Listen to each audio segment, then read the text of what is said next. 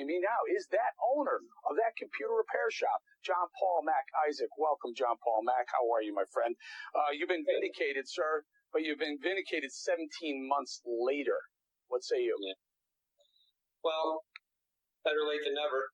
There are many questions about uh, President Biden's decision making on foreign policy, from Afghanistan to the response to the Ukrainians who are in dire, desperate need of help. Is anything that you have learned as a result of that laptop uh, pointing you toward believing that this president is compromised on his decision making because of the money he has taken in?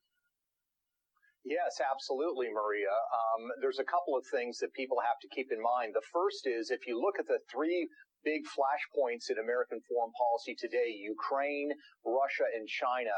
The Biden family has received funds, millions of dollars, in some cases tens of millions of dollars, from powerful individuals connect to the, connected to the government in each of those countries.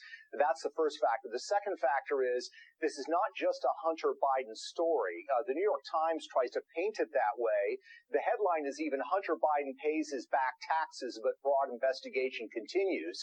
But you're right. They admit that the laptop is real. And what the laptop reveals, Maria, is that Hunter Biden received these funds, but the president of the United States, Joe Biden, was a recipient and a beneficiary of those funds. Hunter Biden and Joe Biden had intermingled finances. Hunter Biden was paying monthly bills. He was paying for repairs on his home. So this is a story that goes straight to the president.